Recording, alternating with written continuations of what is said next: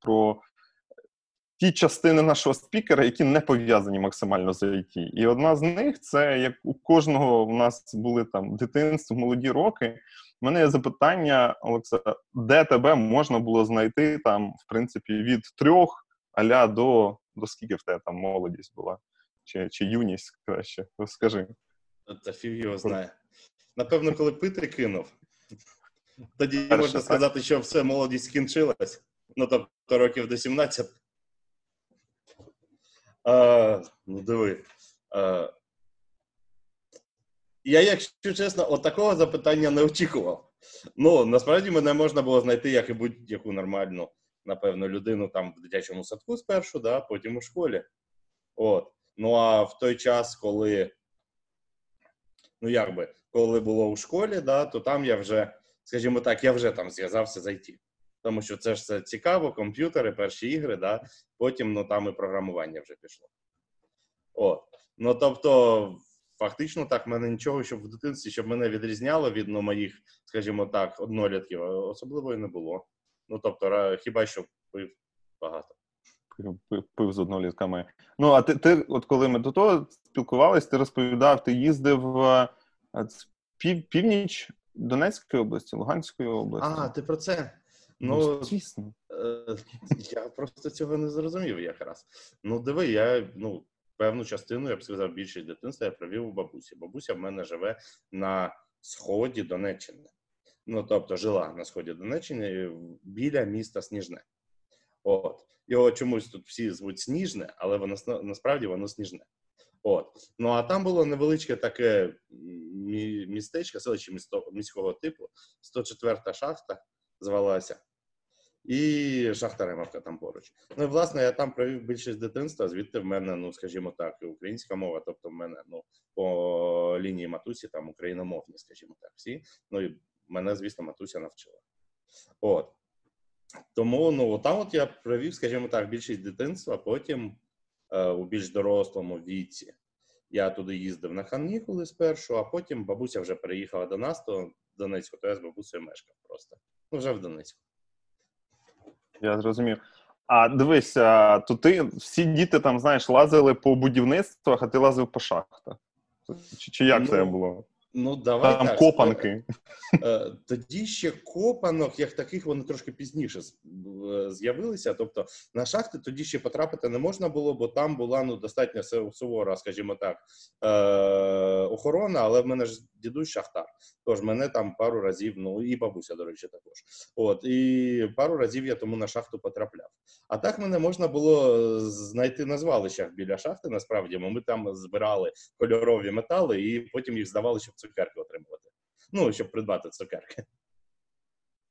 Ну, тому що багато з чого викидається. Ну, тобто на будівництвах, там будівництв просто не було. Там були лише, скажімо так, будівлі, що недобудовані, їх поступово розбирали. Ну, і ми також до цього розбирання прикладали руки. Якби. Окей, ну диви, одне з твоїх хобі я вже зрозумів: це збирати метал. Тому що за цукерки. Люди гинуть за метал, а ти от якби потім збираєшся на цукерки. Е, що в тебе ще з такого цікавого? Чим ти, можливо, знаєш, знаєш там з дитинства, дехто там малює, і це там хобі в нього продовжується проти або якось трансформується протягом всього життя. З чим що в тебе таке є? Ну давай так. Е, я загалом ну в мене у батьків такий був погляд на життя, що я маю все спробувати обрати, що мені подобається самому.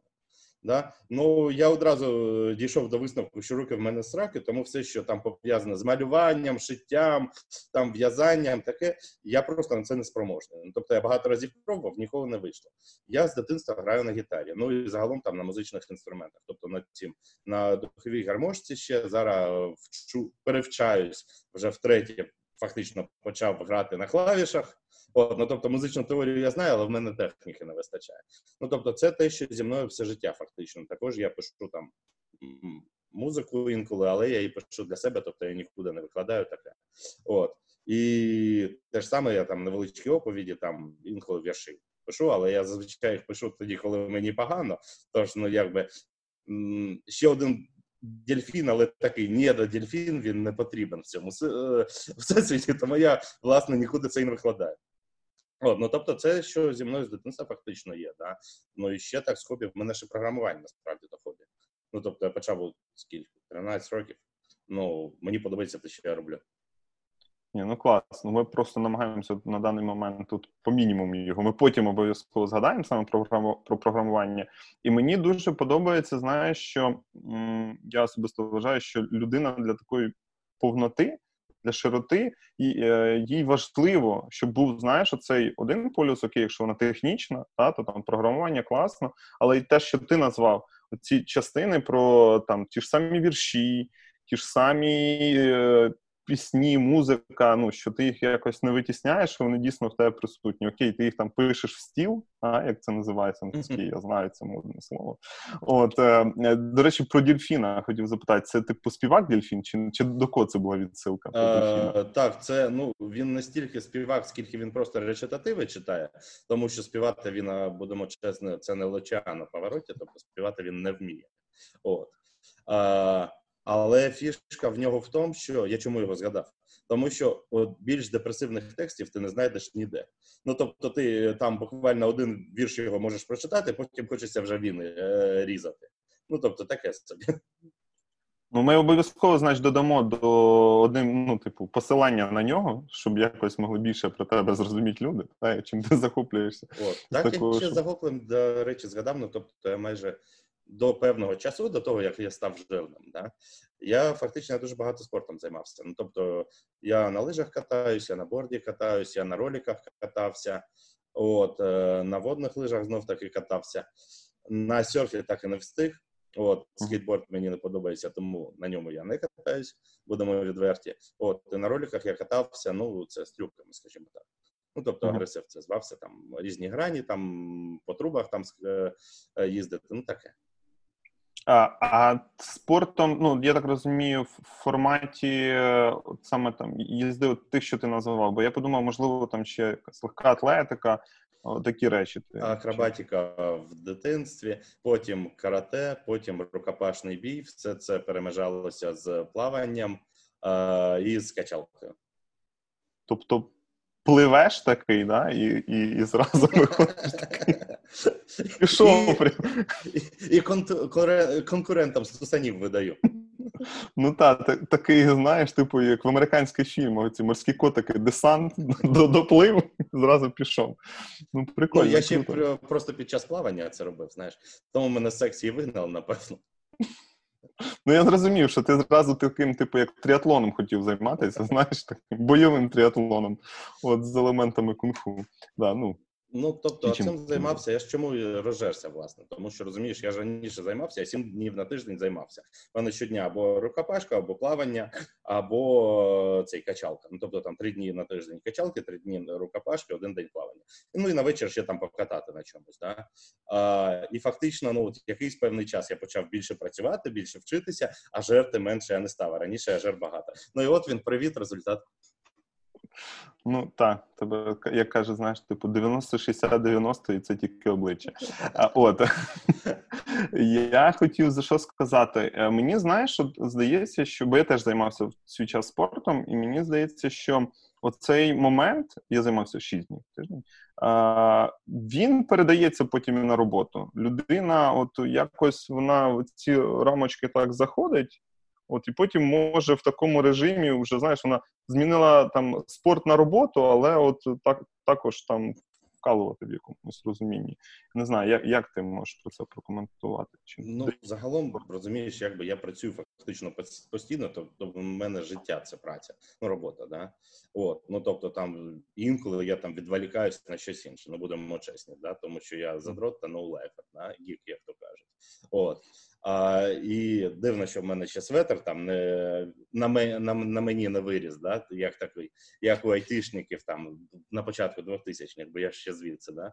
Но фішка в тому, що я не знаю, чи це пов'язано зі спортом. Скоріше, це пов'язано просто з загальною упоротістю людини. Прикольно. Е, ти сказав за музику. А які тобі стилі? От я зрозумів, такі е, якісь як там седативні, чи які е, речитативи, депресивні, так. Що що ще? Ще ще щось є? Чи ну, Дельфіна я насправді не люблю. Да? Ну, Тобто, з е, музики мені багато чого подобається. Ну, тобто, зараз, давай так. Зазвичай зараз я слухаю або джаз, або mm-hmm. я слухаю метал, або я слухаю панк-рок, або я слухаю там різну електроніку, типу там bass, дабстеп, так і інше. Да? Uh-huh. От. А так загалом, ну якби і рок я раніше слухав, Реп я колись слухав, рок я і зараз слухаю, просто останнім часом нічого не чіпляю. Знаєш, тобто раніше, коли я ще там не був знайомий з творчістю Queen, да, я вперше почув Who Wants to Live Forever, да, і потім я її слухав два дні і плакав. Ну дуже вона мені сподобалась. Тобто емоції такі настільки сильні від музики, да, що аж там сльози трошечки з'являються. От ну з роком більше в мене на жаль такого немає, бо ну немає такого, щоб мене настільки зачепило. А те, що мені дуже подобалось, воно я вже ну заслухав до дір. Там той же самий Queen, чи там Deep Purple, наприклад, там Sometimes I Feel Like Streaming, також я його слухав багато-багато тижнів. Одну і ту ж пісню просто на циклі. Ну і того воно, звісно, напередло. Я зрозумів. А сам ти в якому стилі музику пишеш? Ти сказав, що ти пишеш uh, трошки? Давай так. Це можна назвати симфон... недосимфонічна музика. Ну, тобто, е, я не можу нормально гра... грати на барабанах, будемо чесні, тому я не можу е, створювати нормальні ритми барабанні. Да? Тому електронну музику я писати не можу фактично через це. А от симфонічну музику, тобто там, де є різні там клавіші, скрипки, там різні духові інструменти, це мені от, ну, те, що в мене, скажімо так, виходить, те, що мені подобається, як воно звучить. Так, тут е, і у нас там залишається хвилинка, і я так розумію, це по часу стільки ж, скільки в тебе буває вільного часу. Тому запитання про вільний час. Коли він з тебе раптово буває, то чим ти в ним, в принципі, займаєшся? Ну, давай так. Загалом в мене його небагато. Да? А коли буває, ну я його зараз останнім часом я його просто використовую на те, щоб поспілкуватися з родиною, подивитися там якийсь аніме чи якийсь фільм, от, е, чи там якийсь серіал, і власне все. От е, так, загалом я ще люблю грати у ігри. Там в мене дуже багато різних консолей, я, на яких мені подобається грати, але в мене, на жаль, на це просто не вистачає реально часу вже знімати капелюха, да? Ні, ні, ну ще ще там хвилинка, вже 30 Окей. секунд. Так. А, Коротше кажучи, а якщо так брати, ну загалом, да, ну до того, як ми, ну коли в мене ще було трошки більше вільного часу, то це було або читати книги, або грати, або з кимось спілкуватися. Ну тобто принципі, це все, що мені подобалось. Ну зараз, якщо є ще хоча б трошки вільного часу, але через те, що карантин зараз ну, це неможливо робити, да? але я ще їжу ну тут. В Дніпрі на Дніпрі є пляж, ну в, в Києві, да тобто там можна поплавати, засмагати. Я ж зі стопового регіону. В нас там особливо ріг не було, і тому тут я тепер відриваюся. Ну, клас, клас. Окей, е, якраз уже восьма година. Да, Ти, якщо Знімаю хочеш, можеш капелюк, скинути. Та, Знімай капелюк, якщо тобі дуже спекотно. От е, хочу всіх привітати, хто до нас вже приєдналися. Сьогодні другий е, випуск нашої толоки. Е, з нами сьогодні Олекса Корінь. От е, мені допомагають Іра та Сергій. От Вони будуть. Е, модерувати частково також нашу розмову. Там, якщо ви будете надсилати запитання, відповідно будуть їх передавати мені. От е, сьогодні. А, ще важлива частина, що для тих, хто тільки приєдналися, ми ведемо запис. От, Тому, якщо ви там якось некомфортно себе почуваєте, що вас можуть побачити, то вимкніть відео. От, е, якщо некомфортно від того, що можуть побачити, що ви пишете, то відповідно не сильно нам а, сповіщайте якось там питаннями в чати, можливо, потім в приватній формі. Да, всі запитання ви відповідно можете задавати в чаті там внизу, в незалежності від того, який у вас браузер чи мобільна програма має бути така вкладочка чат, там можна ставити свої запитання, і відповідно ми їх потім будемо протягом нашої розмови озвучувати і ставити нашому сьогоднішньому гостю. Сьогодні наша тема звучить не все те золото, що блищить, або шлях до створення продуктової компанії. От і в цьому нам я більш ніж впевнений допоможе Олекса, який має цей досвід і Я впевнений, що з радістю готовий сьогодні з нами поділитись, поділитись болем, от поділитись досвідом і своїм баченням про те, як туди можна потрапити, як в цьому всьому можна жити. Привіт ще раз, Олекса. Е, якщо можеш коротко про себе, бо я, наприклад, знаю ну, з того, що у нас ми описували, що ти технічний директор і співзасновник ІДАП От також там в якийсь час був ментором в своїй компанії. От допомагав тим людям, які були там ще на початкових стадіях, та там джуни, наскільки я розумію, ти в принципі можеш про це більше розповідати. І з тобою особисто ми конкретно познайомились на Cocoa Heads. Ти був не на моєму потоці. Ми там якось. Ти на костелях, там, якщо ви бачили фоточку, він там проходив повз мене. Думаю, о, цікава людина. Він впав і пішов. Значить, в нього точно є історії, якими він може поділитися. Тож, слово тобі, декілька слів про себе, і в принципі. Можемо розпочинати. І ти зам'ючений, да. І я дивлюсь, але ти зам'ючений. Ага, дякую. Е, Диви, ну, коротше кажучи, якщо брати загалом, ну, перше, я не зву себе ніколи CTO, насправді. Я зву себе технічним директором. Да? Бо для мене CTO це такий тип чувака, да, якщо там знаєш, так, у, у такій у десь у підвалі сидить сидить там SEO, CTO і CFO, а ходити нікому. Да? От. Ну, тобто, в мене просто таке сприйняття. Ну, тобто, по факту, так, я один з співзасновників та технічний директор компанії DAP. От, вона по цю пору ще вважається аутсорсовою, хоча ми фактично із першої створювали як для того, щоб створювати продукти. Просто ми хотіли бутстрапитися, а бутстрапитись це означає, що потрібні бути були е, потрібні кошти. Да? А щоб були кошти, то їх треба заробити. Заробляли ми їх і заробляємо зараз. Зараз за рахунок аутсорсу, якраз. От, тому що ну до інвесторів якось у нас з інвесторами не складається зазвичай. Тож ми так не дуже з ними і намагаємося працювати. От е, з приводу того, як компанія створювалась, тобто вона створювалась наступним чином. Е, Тоді основна наша задача, яку я бачив перед собою, це було ну фактично дати людям, які хочуть, ну скажімо так, змінити своє життя на краще, таку можливість. Ну тобто, я ж, скажімо так, у мене такі вподобання, що і така думка, да, що не можна і не треба кожну людину там якось їй допомагати, якщо вона сама собі допомагати не хоче. Тож в мене була думка, що якщо людина хоче, то треба просто дати їй, е, власне кажучи, удочку, так і навчити ловити рибу, а далі випустити. І хай робить, що хоче. От через це в нас і компанія так створювалась. Ми спершу наймали людей ззовні, тобто ми тільки вчили своїх. Тому фактично ми вчили не джунів. Ну тобто, це навіть інтернами не можна назвати, бо, наприклад, один хлопчик, що в нас працював, він прийшов з авіаційної галузі, ну, тобто тестове завдання він виконав у Excel. Це було дуже складно для нього, бо ну фактично він майже бейсіку також не знав. Але ну тут я просто за завзяття вже його взяв на навчання, тому що ну я був правий насправді. Тобто, хлопець зараз вже працює достатньо великий час не з нами, але ну він вважається непоганим спеціалістом зовсім. О, Ну тож і так, от багато кого я навчив, притягнув в ІТ, скажімо так. Ну тобто, це от мій менторинг.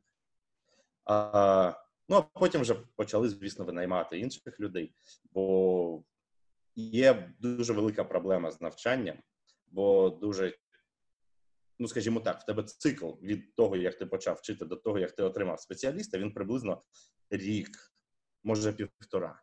А інколи тобі потрібні люди просто зараз і ти з цим нічого не зробиш. Тому так ми почали в певний час наймати людей. Ми довго матюгалися, але ну що, вибору не було.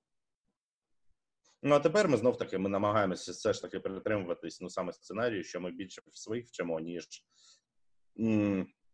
ніж тягнемо зі зі сторони. Тобто ми можемо взяти якогось початківця, того ж самого джуна, і просто в нього деякий час вкладати гроші, так, щоб він просто навчився і був нормальним спецом.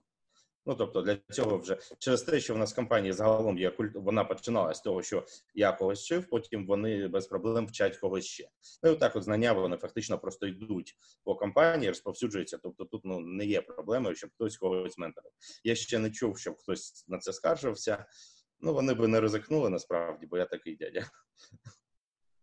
Ну так, і це дуже круто, насправді, коли в тебе є навик цього навчати, знаєш, і ну, в людей відбувається комунікація. Я я тут з свого боку додам, а ти якби можеш сказати, так це чи ні. Тому що навіть коли ти когось навчаєш, ти все одно ще більше починаєш е, копатися в цій історії і в е, тому всьому для того, щоб пояснити іншій людині. Тому що для цього тобі треба ну, значно краще це розуміти, ніж коли ти там просто в повсякденності зіштовхуєшся. Тому що донести комусь іншому це значно складніше, і це ну дійсно по своєму мистецтву. Ну, ти знаєш, в мене з навчанням тут була така ситуація, вона трошечки інакша була. Доносити інформацію для мене ніколи не було проблемою. Е, Проблемою для мене та для всіх оточуючих дуже великий проміжок часу, і це є і, назар, і наразі навіть е, є те, в якій я формі це роблю. Ну тобто, е, коли я лише почав вчити, то є такий хлопець Саша Холодов. Він співзасновник та співвласник Ялантісу. Він зі мною зв'язався. Ми з ним поспілкувалися, бо вони також своїх вчать. От і він мені надав доступ до своєї ХРки, щоб вона мені трошки пояснила, як з людьми спілкуватися е, з Танією Продніковою. На жаль, я її не зрозумів. Я її почув та зрозумів, що вона мені казала за три через три роки вже. Да? От ну тобто скажімо так, перші мої випуски вони такі. Вони до досі, я думаю, трошечки ще нервуються, коли навіть думають про мене. Бо я міг так кричати, що ну як ми знаходились на п'ятому поверсі, а було чотно на першому. От. Ну тобто, але згодом так я цьому навчився. Сподіваюся, ну і зараз ще вчусь. Тобто, в мене є декілька людей, які мені які мене цілеспрямовано вчать спілкуватися з іншими. От тому, що ну комунікація це не найкраще з того, що я вмію, скажімо так. Окей. То можна сказати, певний виклик сьогодні, навіть в тому, що ти тут зараз з нами, так? в певній формі. Чи ні? Ну, для мене це не стільки виклик наразі вже, да? скільки просто мені треба з, намагатися хоча б утримуватись у більш-менш не стільки офіційній формі, а хоча б так, щоб від вас потім аудиторія не втекла. Окей. Диви, е, ти почав розповідати про початківців. Е, зараз, е, наскільки я розумію, ти про мене 21 десь рік вже так чи інакше програмуєш. Так, я програмую з 1999 року. От, де, Деяким потенційним нашим глядачам-слухачам може бути менше. От, Тобто ти програмуєш більше, ніж е, життя у деяких людей. В принципі, тут розкажи, як як тобі от такий довгий час програмувати, чи не набридає? Якщо набридає, то що ти з цим робиш? Як ти взагалі в цьому місці мотивуєш себе? Ну, давай так. По-перше, ну мені це не особливо набридає. Ну просто тому, що це хобі. Так, є рутина, але Ну, знаєш, насправді в мене, ну як у, скажімо так, керівника, в мене не настільки багато часу, щоб програмувати. Тобто, інколи я беру на себе такі задачі, інколи ні. Е, І знов таки у будь-якій задачі можна знайти щось цікаве, тобто або щось вивчити новеньке, так або спробувати якось інакше. Ну тобто, це лише залежить від завзяття людини. Ну тобто, для мене це ніколи не було проблемою. Для мене було проблемою. Це моя перша мова програмування у 99-му році. Тобто, це C++ по е, книжці Б'єрна Страуструпа. Да? І ти її читаєш, думаєш, ну добре, окей, оце от є от ці класи, об'єкти, е, все добре. А власне, а що з цим робити? Нафіга воно треба? От ну і з того часу, як я ну більш-менш зрозумів, просто ну основи, скажімо так, то що що так, що є інструментарій, а що є те, що ти саме маєш робити. Да? З того часу мені завжди було цікаво. Ну тобто, і знов таки, в мене ж тут ну, достатньо багато можливостей. Тобто, хочу, можу там машинним навчанням займатися. Да? Ну тобто, е, хочу там мобільною розробкою, хочу бекендом. Ну тобто, через, скажімо так, мою позицію я маю загалом багато можливостей до того, щоб там гратися з тим, з чим я хочу гратися. Якщо воно навіть наразі не потрібно в компанії, то воно потім може знадобитися, тому що, ну, наприклад, той же самий ML, навіть щоб його просто продати комусь як послугу, то тобі треба його розуміти. А щоб його розуміти, то це хтось має притягнути в компанію. А в компанію це притягую я зазвичай. Зрозумів. Диви, а, але був період, наскільки я знаю, ти казав, що ти пішов працювати в промисловість. Так, це, це ну, як? Е, ну, диви, я в промисловості, я ж був, я за фахом, я промисловий робототехнік.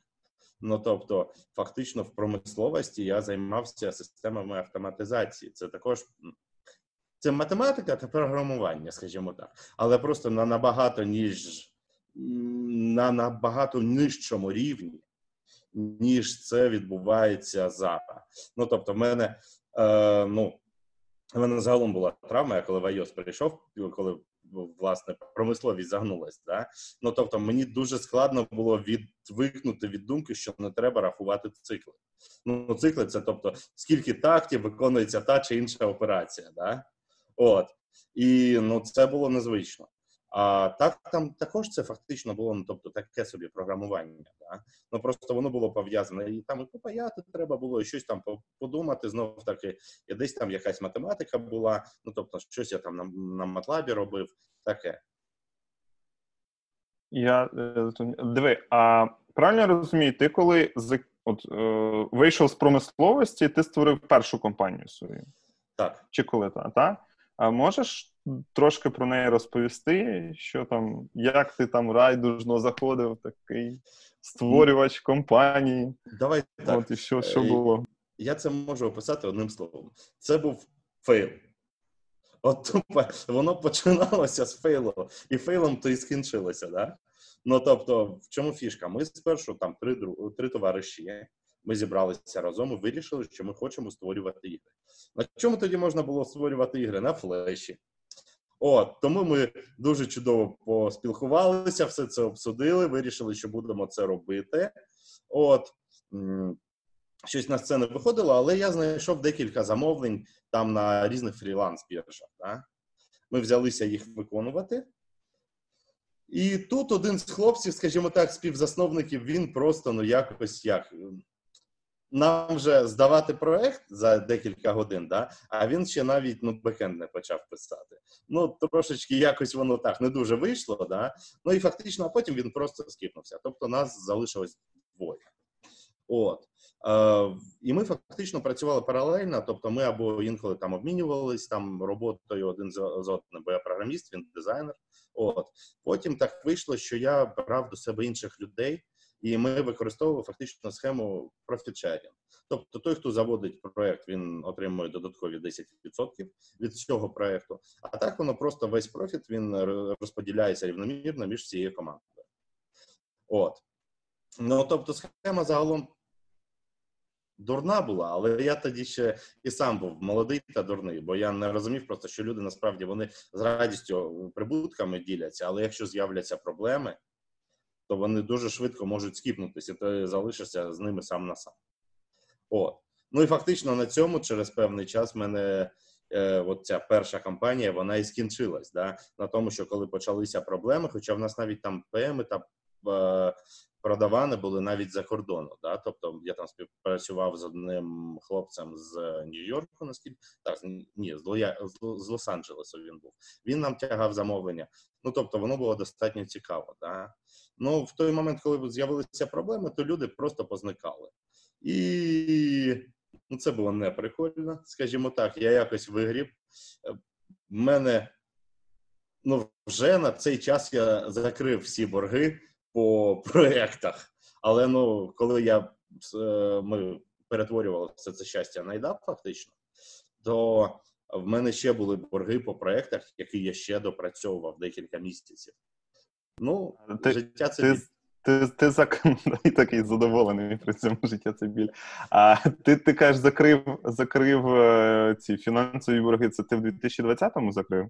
Ні, ні, не фінансові борги. Я закривав фін... Е, борги по проєктах, тобто ага. мені доробити їх треба було самотужки. Закрив я десь їх у 2013-му. Окей. Диви, і це ви з першою цією програмою, е, не програмою, а компанією якось перетиналися спорно, чи вже з другою?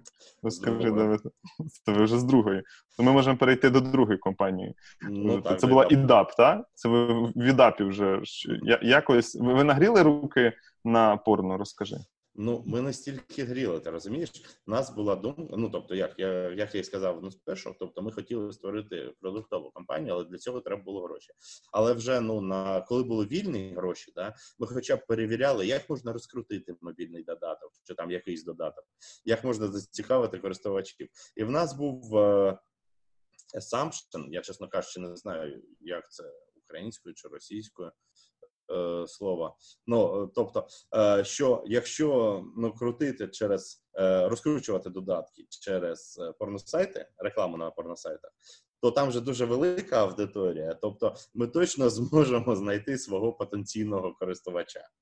От і тому в нас було там один чи два додатки, які ми цілеспрямовано розкручували лише тільки через е, Pornhub, наскільки я пам'ятаю. Е, ні, Pornhub та Xvideos. От. Ну, це окрім того, що в нас був замовник, який був з цих е, е, режисером Brothers, якщо знаєш таку компанію. От. І ну, в мене навіть е, посю... ні, вже я, я просто не знаю, куди я подів, але в мене є lifetime доступ до всього контенту Brothers. От, От, мені його подарували була тісна а, співпраця. Е, я хотів запитати: диви, а з якими ти а, з якими ти ідеями вже заходив е, в другу компанію? Так? Ти кажеш, що ми там з першої створювали другу. У тебе був вже певний досвід, так? І е, що ти, от коли вже створював другу, що ти таки сказав? Так, от в другій не буде от, от такого. І отакого не буде, але буде ось таке. Можеш сказати, що ти так Ну, дивись, що я бачу. Ну, перше, це те, що профіт-шерінгу не буде. От гарантовано не буде. Друге, буде мінімальна кількість інвесторів. Скажімо так, коли ну, ми дійдемо до того, щоб створювати продукти. Третє, це те, що буде, те, що ми хочемо вчити своїх людей. Це наш стратегічний план, скажімо так. Да? От. Е, Четверте, з чим я входив, це з думкою, як я цим покращу світ. Е, Спойлер альорт, ні, не покращив. От. Е, Але ну, знов таки, життя це біля. От. Е, І фактично, да. Ну, тобто, я на от на що я не орієнтувався під час створення компанії, це на прибуток. Напевно, це була одна з моїх найбільших е, помилок. Тобто, в першу чергу я думав про те, як зробити щасливими всіх навколо, да? а не думаючи власне про ну, свій та своїх партнерів добробут е, і от таке.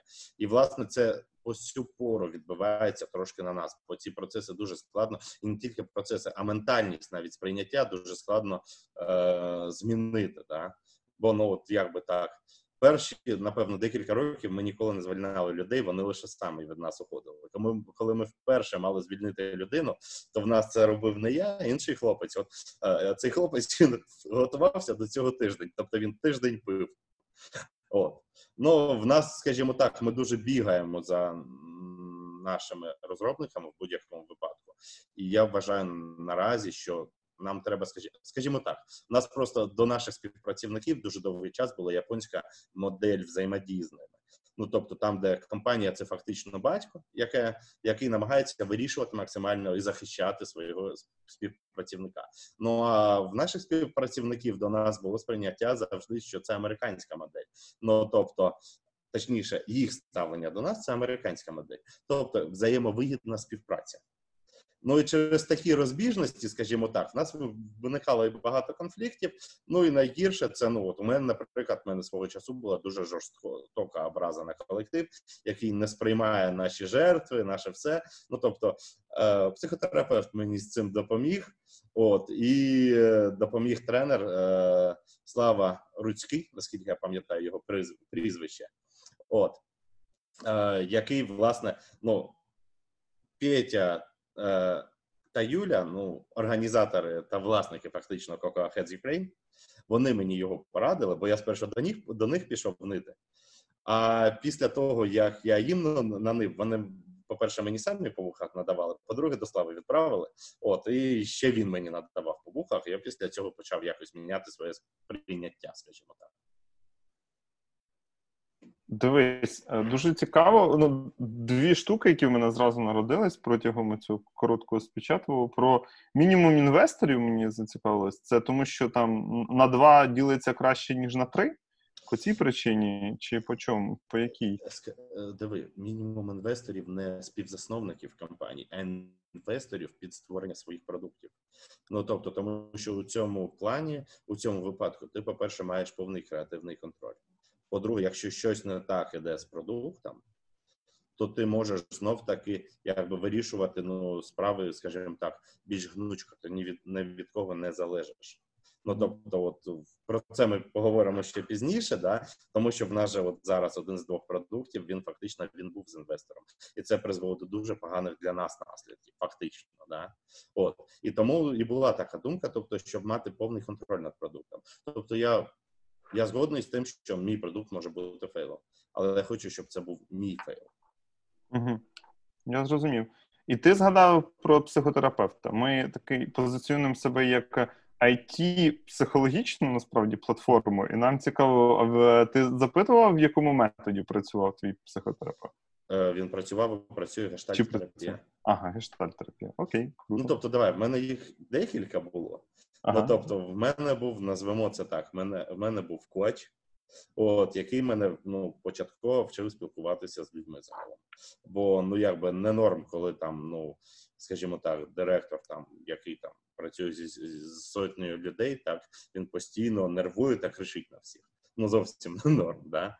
Ну тобто, треба інакше якось висловлювати свої думки та емоції.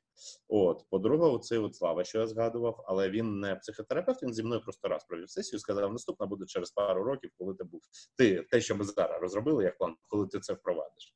Uh-huh. От е, потім в мене ще була одна терапевтиня, яка займалася ну чисто моїми проблемами. От ну і зараз в мене фактично два терапевти. Тобто, один він займається е, знову таки спілкуванням моїм з людьми. Ну тобто різні там практики, тобто це і корпоративне спілкування, і перемовини, і все таке.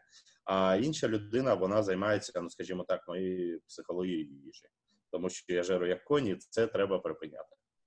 Угу. Цікаво про про коні. От, да, можна. Чи працювали ви про коней? Ти знаєш, зразу хочеться поставити запитання, якщо ти так асоціюєш себе з цим.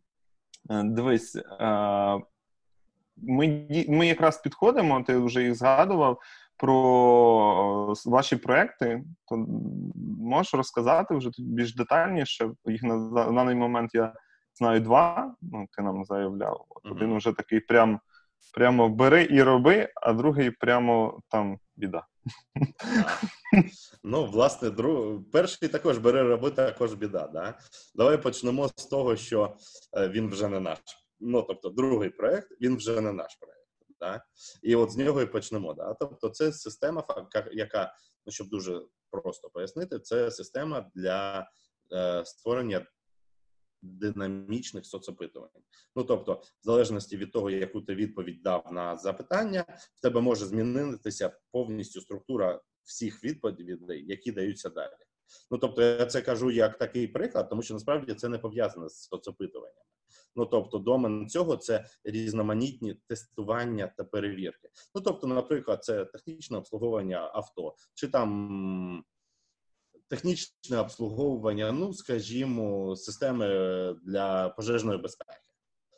Чи там, наприклад, це е, якась робота з яхтами, ну тобто ремонт там яхт, наприклад.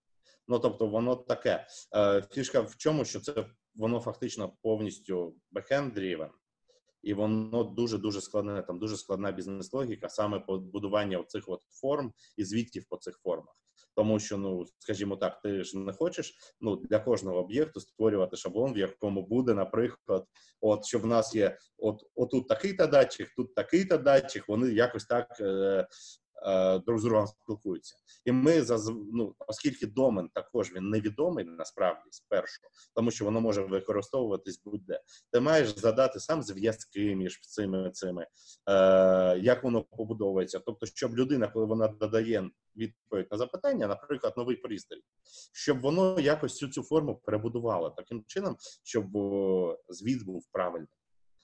От Ну і цей проект над ньому працювала у піковий період більше 20 осіб.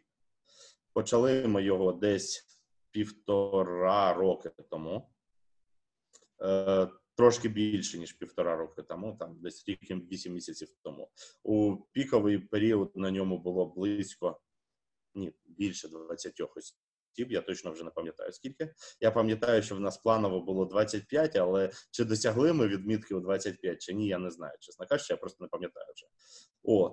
Ну і фактично дуже довго розробляли його. Але ми розуміли, що ми його самі не вліземо на той ринок, на який ми хочемо потрапити, бо це дуже не інформатизований ринок. Ну тобто, навіть якщо там брати перевірки тих ж самих там пожежних систем, систем безпеки, чи там водопровідники, да, чи там ремонтних яхт, вони навіть не знатимуть, що таке ЦРМ, вони такого і запиту не зроблять. Да. Тому треба було доступ до туди. Через це ми взяли собі. Запропонували людині, яка має доступ до цього ринку, персональні зв'язки, стати нашим співінвестором. Ну тобто 50 на 50. От але ну так вийшло, що прийшла криза. У нас загалом ну, тут на етапі було достатньо боляче через це. Ну тобто карантин. Я про це. От в нас дуже багато клієнтів впало, і тут, от по нас, власне, і вдарило те, що в нас був е, співінвестор. Ну тобто, для того, щоб не розпускати команду, ми вимушені були подарувати весь цей проект, тобто два роки і наші частки е, цьому інвесторові бо це була єдина умова, при якій команда могла працювати. Ну інакше 20 людей просто на вулиці, якось воно було неприкольно. Ну тобто, з моєї точки зору, так це було дуже болісне рішення, але ці люди цього вартують. Ну, як на мене. Тобто, е, ми ще продукти створимо і ще гроші заробимо. А таких людей знайти буде дуже складно. Та, тобто, якраз от одне з запитань про коронавірус, це саме він такий і до вас в цій формі дібрався. Правильно? Я так ну розумієш, він не тільки він дібрався, тобто в нас було дуже багато проблем до того. Ну тобто пов'язаних з менеджментом. Тобто, фактично, в якийсь момент ми, як м, останні дурники, ми не почали вчасно пере налаштовувати процеси в компанії. Ну тобто, і фактично, у нас була ситуація, коли у нас там близько 100 людей. А при цьому процеси в нас так, як у компанії, в якій людей 10. Ну тобто, там, де ти все можеш скерувати сам вручну. І воно на нас почало дуже боляче бити. Через те ми до коронакризи підійшли фактично з наступним. Перше, нас кинули декілька замовників вже. По-друге, в нас через те, що були проблеми, і ми переналаштовували дуже багато процесів, у нас майже не було запасів грошових. І коли фактично в якийсь момент нас закрилося одночасово дуже багато проєктів, всі продажі схлопнулись. Це в нас це все трапилось десь за півтора тижні, ну тобто десь 10 днів. От ми такі подивились на все це. Е, Я почав думати, чи не почати знову пити. От і після цього якби ну прийшлося робити дуже складні рішення. Ну тому що, як я казав, мені по сю пору, скажімо так, нам прийшлося в тому числі все ж таки скоротити частину людей. Ну тобто, у не сплачувану відпустку. Ми вже більшість тих, хто сам не пішов після цього, вже повернули назад. Але рішення було дуже болюче. Ну ми розуміли, що інакше ніяк. От ну і через це ж ми, наприклад, вимушені були подарувати там у нашому проєкті частину. Ну, знов таки, оце от як розповідають, що якщо відкрити італійський сайт, то там можна почитати, як галеро власники грібуть гроші лопатами. Ну, по-перше, це не так зовсім. Ну, хоча б з мого досвіду, зовсім ніфіга не, так. А по-друге, разом з цим заробітком, скажімо так, він не такий простий, як це здається. Інколи приходиться приймати такі рішення, після яких ти вже якби і собі в дзеркало на себе нормально дивитись не можеш, і інших людей не дуже любиш. Ну так, стосунки. А, Окей, е, але є все ж таки, можна сказати, і хороший кейс. Ну, назвемо його хороший, та? той перший проект, чи так. більш кращий. Ну, як він набагато простіший. Давай з чого почнемо. Ага. Ну тобто він почався з чого? З того, що нам клієнтові одному треба було зробити ну, нейромережу а нормальних інструментів для колаборативної розмітки даних не було. Тобто на той час був аналог, звався Labelbox, але в нього був один нюанс. Ти або можеш за допомогою нього розмітити 500 зображень, що мені було для моєї нейромережі замало. Або інший найменш найдешевший пакет це 25 тисяч доларів на рік. От. І через те, що ну, власне 25 тисяч доларів на рік за цей інструмент це була дурня якась, ну ми написали свій примітивний, скажімо так, саме під е, для цього клієнта, фактично, тобто, щоб розмітити йому всього. Потім ми трошечки почухались, я почухався, мені надавав е, стусанів операційний директор і сказав: Ну чуєш, це ж майже проект, ну давай ми його зробимо проектом. От, Його ж там е, скільки часу займе? Я кажу, ну місяць дописати максимум. Я був правий. Місяць було дописати максимум. Лише я дуже радий, що я йому не сказав, що його зарелізати можна буде також за місяць, тому що ми його ще по сю пору насправді не зарелізували через те, що в нас дуже великі складнощі з платіжними системами. Бо на, скажімо так, на більшість нормальних платіжних систем, що ти маєш е, мати, це на американську компанію там специфічний дуже taxpayer ID. Ну тобто я точно не пам'ятаю назву, але там якийсь ID-шник. Щоб його отримувати, тру, треба дуже багато часу прикласти, докласти. До того ми цей час не докладали, а зараз почали займатися лише. Ну як зараз, там півроку тому, коли цей проект власне почали робити. Да? А, і оскільки оцей от біль в нас був, да, в цей час намагалися ну, під'єднати хоча б до української платіжки, бо мені хоча б цікаво, воно хоча б було буде інтерес, цікаво ринку, чи не буде, чи буде якийсь інтерес. Да? Але насправді ми по сю пору ще цього не знаємо, бо зараз ми, наприклад, гриземося з лікпеєм, тому що лікпей ну дуже не хоче нас впускати до себе. А лікпей це напевно один з найпростіших з точки зору ну ті з українських чи з європейського е- простору один з найпростіших payment вендорів, скажімо так. Ну тобто е, для забезпечення мікротранзакцій.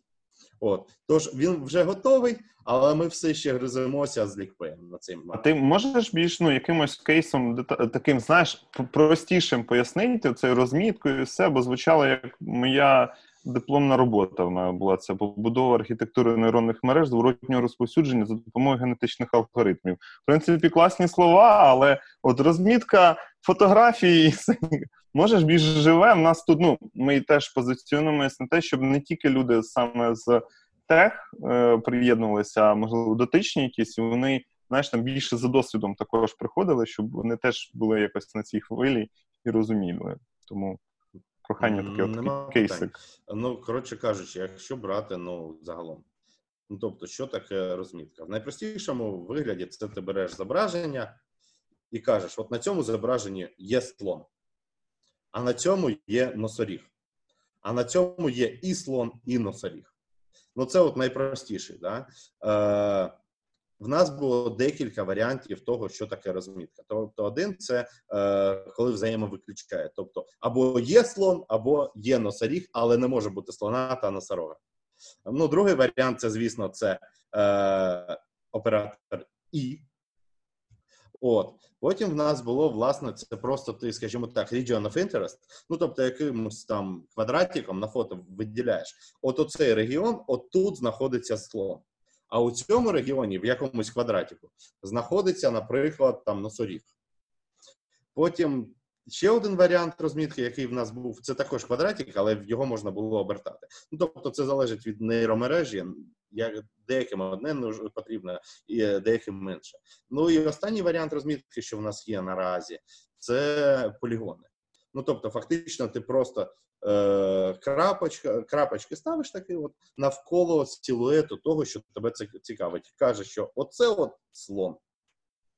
Знайомтесь. От. Ну і потім це все можна експортувати, забрати у якомусь форматі, там в JSON, да? і потім це вже використовувати у своїх нейромережах. Ну тобто, це маєш вже в своєму коді на своєму блоці розпарсити, там може записати в якусь базу і провести навчання. Окей. Ну, надіюсь, стало краще, але це не точно. От, е, дивись, ми коли попередньо е, е, зіштовх, ну, типу, розмовляли, класну таку тему, як на мене, підняли про те, що одного того, що ти просто програмуєш, і в тебе ідея, це далеко недостатньо для того, щоб в принципі створювати продуктову компанію. Правда? Там один, наприклад, з моментів, який там говорив там про LeakPay, в принципі, це та ж сама, ті ж самі бюрократичні якісь моменти. Можливо, там є ще якісь. Можеш про це от розказати? Що от коли от е, люди, в принципі, нас е, послухають, побачать, да, такі так, все, от Олекса сказав, а я роблю. Знаєш, там тричі прослухали це відео і такі все роблю продуктову компанію. От що їм треба розуміти і знати, окрім там того, що треба знайти замовників, або може, в принципі, цей весь список, е, або як просувати продукт. Я розумію, дуже широке питання, і дуже тут багато. Ну просто те, що прийде зараз, в принципі, в голову. От, е, Проблема з чим зіштовхує, і до чого бути готовим. Ну, диви, давай почнемо з того, що. Тут навіть от не з бюрократичних процедур, з такого люди до чого зазвичай не готові. Е, це до того, що більшість людей зафейліться. Навіть якщо вони зроблять ідеальний продукт, все одно щось піде не так, і він зафейлиться. Ну тобто, вірогідність цього близька до 100%. Тобто, є, якщо вільні гроші, є ідея, і хочеться на на цій ідеї заробити, то краще йти в казіно, шанси вищі. О, ну тобто, ти створюєш свій продукт та свою компанію не через те, щоб заробити гроші. Бо тоді твій фейл він для тебе не буде такий болючий. Тому що, ну, наприклад, навіть зараз, якщо от завтра ідап збанкрутує, я все одно можу сказати, що я отримав дуже багато різноманітного досвіду, е, знань, дуже багато, дуже багато досвіду. І я вивчив багато людей, яких я втягнув в IT, які зараз працюють в тому числі і в фанді. Ну тобто, так, для декого, декого це не досягнення, так для мене це особисто досягнення. От, ну тобто, досягнення моїх е, хлопців та дівчаток, що я їх навчав, це і мої досягнення. Тобто я це так сприймаю. Да? От. І якщо от людина хоче е, чисто гроші, да, от, напевно, не варто. Набагато простіше і легше це заробляти гроші, просто працюючи найманим працівником, підвищуючи свою е, ринкову вартість, і після цього е, ну, радіючи життю. Ну, тобто, наприклад, якщо там нормально підрости як спеціаліст, навчитися нормально проходити е, співбесіди, то можна піти у той же Facebook, наприклад, за півмільйони е, гря, е, брудними на рік і радіти життю. Ну тобто, більшість стартапів стільки не заробить ні в перший рік, ні в п'ятий рік. Ніколи. От. По-друге, це до чого треба бути готовим. Це до того, що якщо ти щось не можеш розібрати чи зробити сам, вважай, що це не може зробити ніхто. Ну тобто, якщо ти сам не можеш розібратися у, наприклад, якійсь юридичній частині, у якомусь оподаткуванні, у будь-чому, то краще просто не стартувати компанію. Навіть якщо в тебе є партнери, які в цьому розбираються, ви все одно маєте сапортити один одного.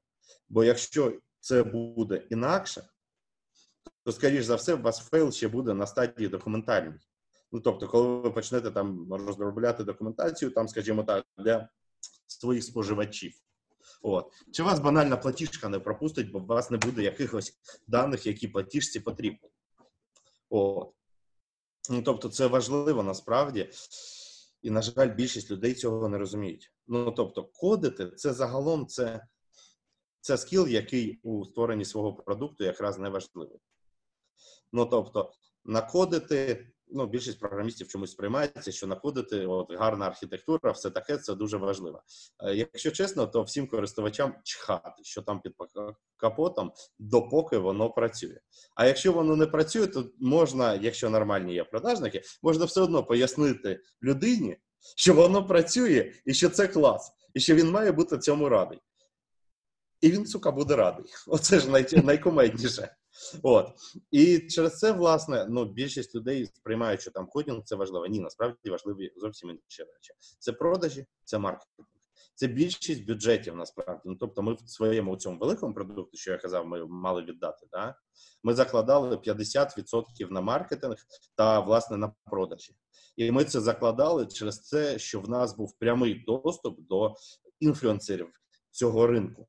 Якщо б в нас не було доступу до інфлюенсерів з цього ринку, то можна було казати, що закладати було б треба там 80-90% від бюджету не на розробку, а на те, щоб просто оце те, що ти зробив, продати. На жаль, люди зазвичай, от я дивлю просто по нашому аутсорсовому напрямку, бо ми там дуже часто працюємо саме зі стартапами. Люди всі гроші вкладають в розробку, не зважаючи на те, що їм пояснюють хлопаки, стопе, не треба. Ну тобто, нам же вигідно розробити більше, да? але ми щоразу, як дурники, ліземо, бо в нас ну якби продуктовий підхід і до інших, до чужих продуктів. І пояснюємо, не треба залиште ці гроші на маркетинг. Воно вам важливіше. А люди чомусь вважають, що, от, скажімо так, е, натуральний трафік, як це зветься? Е, той трафік, що приходить до те, органічний трафік, да, що він їм чимось допоможе. Ні, ніхрена нічим він не допомагає. Він тупо, ну тобто, може пощастити. Але я ж кажу: от якщо сподіватися на те, що тобі пощастить, то краще просто йти грати в казіно. Шанси вищі. Ти мені нагадав про Cash of Clans, чи якось так вона грає, і вони е, гра називається, особливо в певний час була популярна. Якщо що, вони в рекламу вкидували по декілька мільйонів ледь не в день. Ну ну там дуже дуже страшні гроші. Знаєш, грубі, страшні гроші. Просто мені здається, знаю, як ото відкрили. Як цей, як е, як там 6,5, коли об'єм двигуна, коли можна просто з боку виливати бензин. Знаєш, так само таке враження, як вони вкидують просто кошти, і ну, я так розумію, що це ну, такий підхід і має бути. Ти як от ти кажеш, що немає коли до інфлюенсів доступу, то от треба на, на всіх етапах. По всіх е, напрямках просто пробиватись, щоб люди тебе бачили. Тому що одна з проблем це те, що люди просто можуть не знати про тебе. А ти зробив класну штуку, але про про тебе ніхто не сказав, і ти там далеко пролетів. У нас є класне запитання, а ти хотів відреагувати, так? Ну я власне не навіть не стільки відреагувати, скільки додати, да? Угу. до того, що ти кажеш. От е, фішка інфлюенсерів та загалом от, е, того, що тебе бачать, да? е, вона важлива не тільки коли ти зарелізився. Ну, тобто, одна з помилок, яку дуже багато хто робить, от, це те, що в тебе, наприклад, є один гравець ринку, на думку якого ти спираєшся. Скоріше за все, ти зробиш ідеальний продукт для цього гравця, але не для ринку. Тому дуже важливо отримувати якомога більше фідбеків. От. Ну тобто, чому в нас цей от продукт, ну тобто той, що я казав, що ми подарували, так? От чому я дуже мав на нього великі сподівання? Тому що він зроблений таким чином, що ми його одночасово почали продавати, і тим, хто займається тестуванням е, пожежних систем, власне, і водопроводником, і тим, хто займається аналізом та project менеджментом побудови яхт. Ну, тобто, це був такий market fit, на який ми, скажімо так, ми там ну, overkill зробили, власне, але ну, за допомогою цього оверкілу ми змогли ну, дуже багато ринків покрити. Але для цього треба багато спілкуватися з гравцями ринку. Я це розумію фактично ретроспективно. Чому? Тому що в нас гравців було зовсім небагато. Ми за, за рахунок того, що ринок не інформатизований. Ну тобто, ти приходиш до власника бізнесу і розповідаєш йому про все, кажеш, я хочу ваш фідбек. Да? А він каже: Ой, а в нас все на папері. Я не знаю, як тобі допомогти, друже. Тобто, я би хотів дати тобі фідбек, але я не можу. Ну і зазвичай ти приходиш до дядьки такого 60 років, у, у кого там отак от по плечі руки в мазуті, да, який загалом з тобою на твоєму, на твоїй мові спілкуватись не може. Він тебе половину половину твоїх фраз він тупо не розуміє. Так, це ти мені нагадав. Я також колись приїхав, знаєш, на е, там була лінгвістична е, така тусовка. Я розповідав про мій е, попередній проєкт. І знаєш, там вся наша термінологія, я, і мені потім підходять і кажуть, все класно, але ми реально половину слів твоїх не зрозуміли. Це, ну, Тобто, класно, все супер. Ну, і це, знаєш, певний досвід було про те, коли я тебе попросив, що розкажи, знаєш, простими словами про цю розмітку і так далі. Тому що Я розумію, що часто люди просто не в темі, але вони хочуть зрозуміти. Так, е, запитання від Богдана є у нас про те, який з твоїх проєктів був найбільш фінансово успішним, якщо ти можеш відповідно розповісти, а який приніс найбільше за все емоцій? Ну, Давайте будемо чесні. Не один з моїх проєктів наразі не є фінансово успішним. Що я розумію під е, фінансовою успішністю? Це коли я б міг заробити на цьому проєкту більше, ніж я б заробив найманим працівником. От. Ну тобто, жодного такого проєкту наразі будемо чесні, немає. От. Е, я мав дуже великі сподівання на цю систему динамічну, але ну якби не все те золото, що блищить, да, і життя це біль. От. А на цей на розмітку, я скажімо так, таких великих сподівань, чесно кажучи, і немає. От, бо я, чесно кажучи, не розумію, як його маркети. маркети. Ну тобто, в нас для цього є маркетологи, але знов таки, оскільки це те, що ми вже з тобою про що розмовляли, якщо ти сам не розумієш, то скоріш за все, і маркетологи твої не зможуть це нормально промаркетити. А, а який приніс найбільш емоцій? Мені приніс найбільше емоцій, саме якщо брати от в рамках ЕДАПу, да, це субпроект, скажімо так, навчання людей. Тобто було і багато негативних, і багато позитивних. Я від цього дуже втомився свого часу. Але це те, чим я особисто пишаюся. От, тобто можна там казати багато там про компанію, про те, що я там один з тих, хто її створив, там побудував все таке інше. Але пишаюся найбільше саме цим, цим проектом з навчання. Ну тобто, для мене це от з рамок КДАПу це найкрутіше. Якщо брати загалом, то найбільш емоційний проект це один з моїх соціальних, скажімо так, проєктів. От, але я його роблю для себе в першу чергу, і тому про нього ніхто не знає. Тому, скажімо так, він в мене є, він соціальний, я з нього не отримую прибутків, але я за останні декілька років отримав стільки емоцій, скільки я не отримав ні від чого. Навіть коли мені дружина так сказала. Mm, дуже дуже цікаво, і е, буде цікаво, чи буде дивитися вона цей запис. От. Дивіться, у нас закінчується. Та, тобі подякували за розгорнуту відповідь. У нас закінчиться основна частина. Я пропоную, там є запитання від Ігоря. Ми перенесемо його в автопаті. Зараз я декілька слів ще скажу наших про те, що ми, в принципі, на Теч-Толоці створюємо платформу, як ви зрозуміли, спрямовану на вивч... на е, вивчення питання продуктовно продуктового мислення в Україні та на розширення цього питання, на те, щоб людям показати, що, хоч це не все те золото, що блистить, але в принципі з цим можна працювати. Та якщо маєш попередній досвід, або поспілкуєшся з людьми, які вже е, можуть поділитися цим досвідом.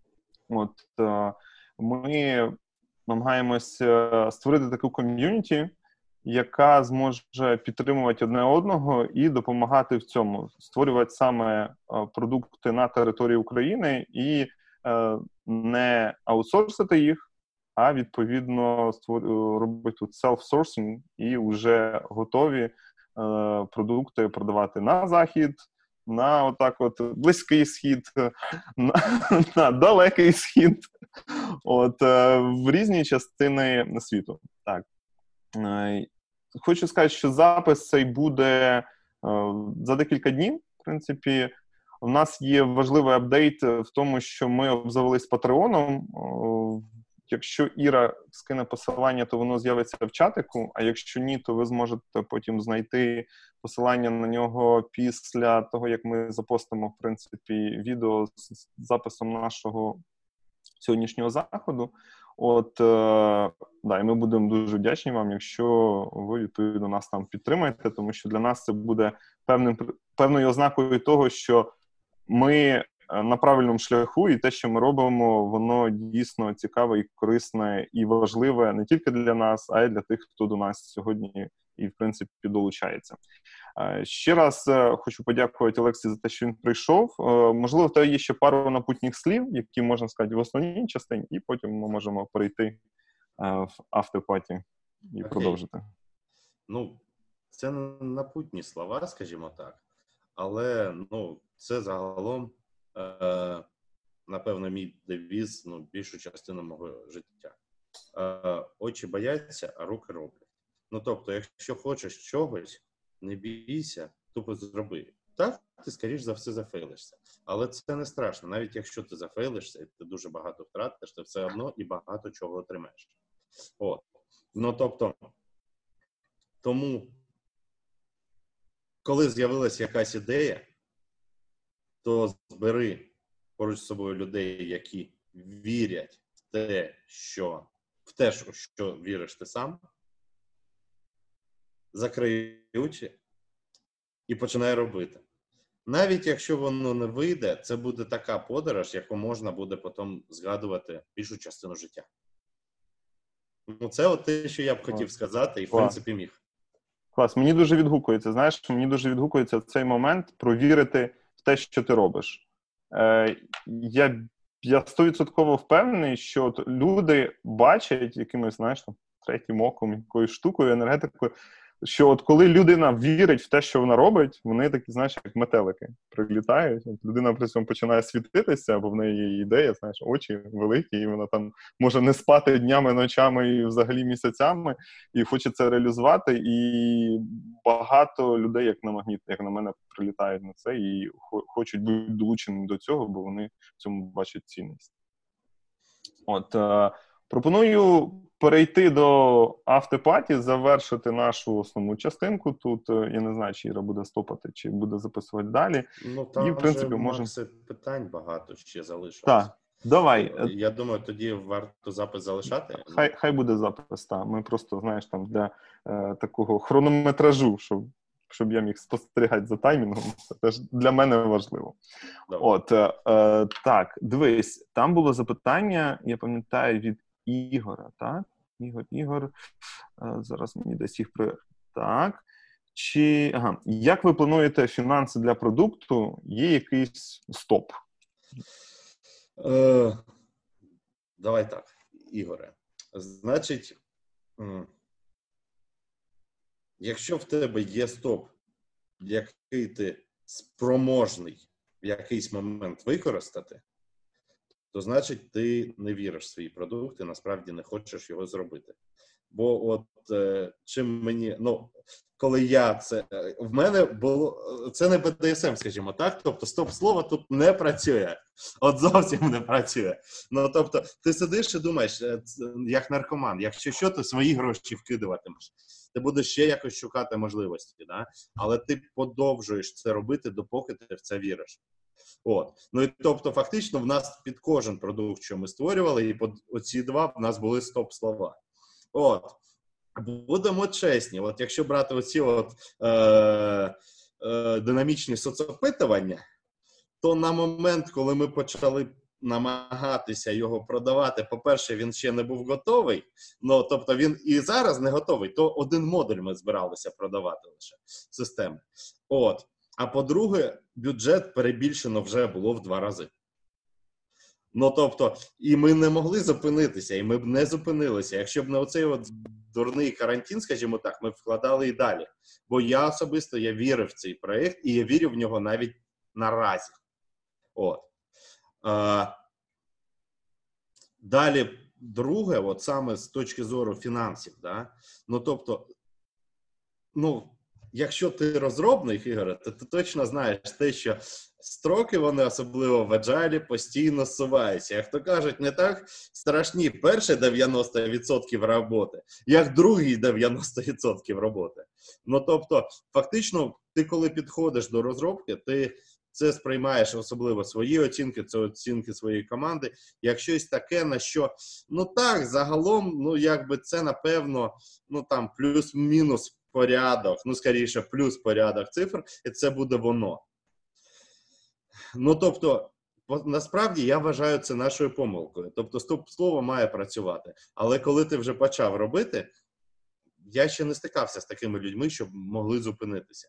Ну, тобто, от я дивлюсь, наприклад, є чудова компанія Flawless, яку зараз придбали. Там Ліза та Ахмед, е, два співзасновники. Вони пиляли свій продукт роки три чи чотири до, до релізу. Вони робили жорсткий півот, там з команди з 10 людей їх залишилося лише двоє у якийсь момент, та? але вони не могли припинити. І тут фішка в тому, що ти вкладаєш не, не тільки фінанси, е, ти вкладаєш ще й свій час. Тобто, твій час це також фінанси. Це той час, який ти міг заробляти гроші в будь-якому випадку. От. І скажімо так, я би хотів зупинитися в якийсь момент, тобто сказати, що я можу зупинитись. Тобто, в мене бувають періодично думки про те, що ну його нафіг і пішов він да, піду я там кудись працювати, там комфортно, тому що ну насправді. Якщо ти не власник компанії, ти просто найманий працівник. Що з тобою може найгірше трапитись? Тебе просто звільнять. І за день вже через е, умови на ринку загалом праці ти вже знов будеш працювати на іншій компанії. Тобто я знаю людей, які не працюють роками, які просто там що, щомісяця міняють роботу, його з одної звільнили, він на іншу пішов, він все одно там нічого не робить. От. Тобто тут такого немає, і мені здається, що і не треба, щоб таке було. Тобто, стоп слова, фінансові плани для продукту це не те, що тобі треба. Ну тобто, треба просто розуміти, що ти можеш витратити ці гроші. Якщо ти готовий на те, щоб їх витратити в часовому еквіваленті, чи в, скажімо так, грошовому еквіваленті, то витрачай. Тобто, але будь готовий, що витратиш ти набагато більше. Дивись, е, клас. Ну, я я розумію, про що ти. Е, ну, в мене теж був продукт. От і тому я розумію, про що це про це не, не зупинитись, коли там я, наприклад, 5 місяців пиляв свій продукт, а не займався там роботою. Да, Бо ну накопив. От добре, що сім'я з сім'ї мене не вигнали при цьому, але я в принципі розумію, про що ти кажеш. Диви, є наступне запитання про те, е, чи змінюєте команду на на продукті. Чи якщо вас стало там п'ятеро на початку, то так до кінця п'ятеро і, і йде? Ми змінюємо це і самі, і люди інколи хочуть піти з продукту, ну там у якийсь інший проект, тому що в нас є внутрішня міграція, скажімо так. Ну тобто, це не проблема. Оцей от динамічний соцопитування, коли ми робили найскладнішу бізнес-логіку, то я прохав особисто тих, хто хоче піти, щоб вони дотрималися до часу, коли ми скінчимо. Бо просто там настільки адова сама бізнес-логіка, що там онбордити людину, щоб вона просто розібралася, як це падло має працювати. Там треба десь два тижні. Ну тобто, тому що там документації реальної справжньої бізнес-аналізової документації, якої на більшості проєктах немає, і там майже 200 сторінок з діаграмами. Ну тобто, і ти відкриваєш і такий думаєш, ой-ой-ой. От. Але так, у більшості кейсів, наприклад, на тому ж, от е, те, що я казав для розмітки, там люди стрибають туди назад постійно. Ну тобто, в мене хтось вільний з'являється, я прохаю людину там піти попрацювати над цим. Все одно сидить, щоб бенчу не було, щоб воно якось було людини час був використаний. Тому ну загалом це залежить від продукту. Як на мене, то мобільність дуже важлива. Тобто. Важливо те, щоб в тебе в команді завжди залишалася людина, яка розуміє, як це працює, чи щоб в тебе була нормальна документація про це і просто ти це робиш. А команда сама по собі вона важлива як люди, да, які в тебе залишаються, чи в цьому проєкті, чи в якомусь іншому. Е, так, дивись, тут ще було запитання про те, скільки пилиться цей продукт. Я так розумію, півтора роки вже, так? Чи більше? Ну, рік і вісім місяців з початку, скажімо так, фінансування. Тобто, ми почали коли сьогодні 20-й, Ми почали у 18-му, всередині осені, по-моєму, в листопаді. Угу. Я зрозумів. Дивіться. Е, ще до наших глядачів, якщо є бажання, то ось е, можете самі поставити в принципі через мікрофон, якщо є бажання і можливість для того, щоб можливо якось оживили в принципі нашу розмову. Ми таке ще не практикували. Можемо можем, в принципі надати слово. Тут якраз Богдан ставив Богдан, плюсик або мінус напиши, хочеш ти словами, бо я, в принципі, можу озвучити запитання. О, Богдан готовий е, сказати. Привіт, Богдан. Привет. А, Hello. Да, только я на русском языке буду, увы, потому что у меня украинский не настолько fluent. А, да, насколько я понял, то э, ты не пробовал можно на «ты», я надеюсь. А ты не пробовал привлекать какие-то инвестиции снаружи? Вопрос «почему?» И, наверное, такой подвопрос. А помогли, бы, помогли ли бы в каком-то из проектов, который зафейлился, эти инвестиции избежать того, что он зафейлился? Ну, диви так, по-перше, з приводу вити, як я зазвичай кажу своїм ну, людям, які тільки зі мною знайомитись, так я в принципі товстий, але не настільки, щоб до мене звертатися у множині. Да?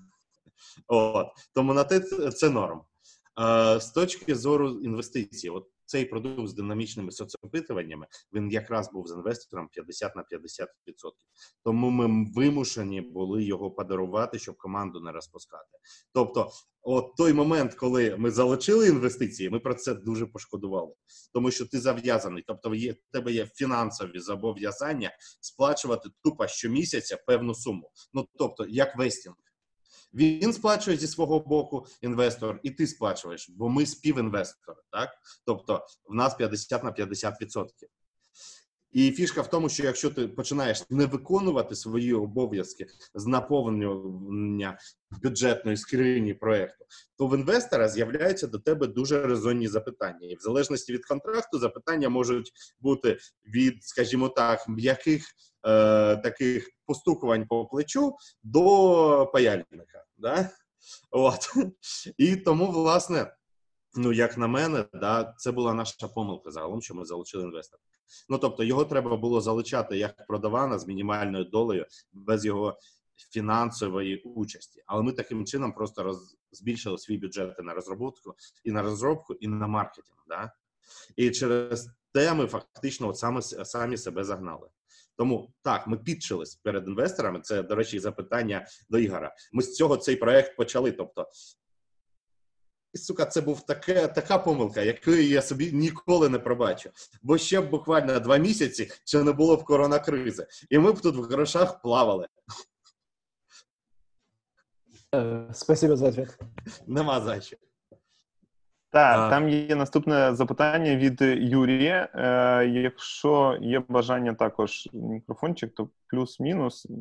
Мінус. Окей, тоді я запитаю: наскільки реально поєднувати працю найманими працівниками з найманими працівниками та створення власного продукту?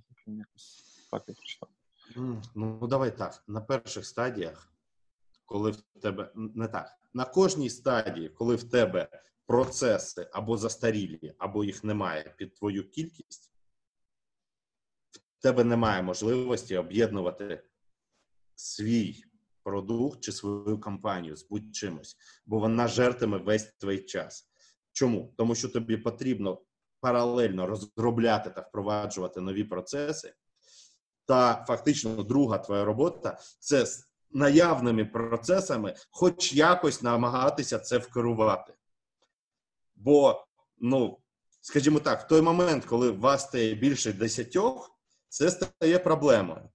Коли вас стає там 30-40, то ти вже більшість свого часу ти займаєшся тільки тим, що ти з кимось спілкуєшся і щось намагаєшся хоч якось вирішити. Да?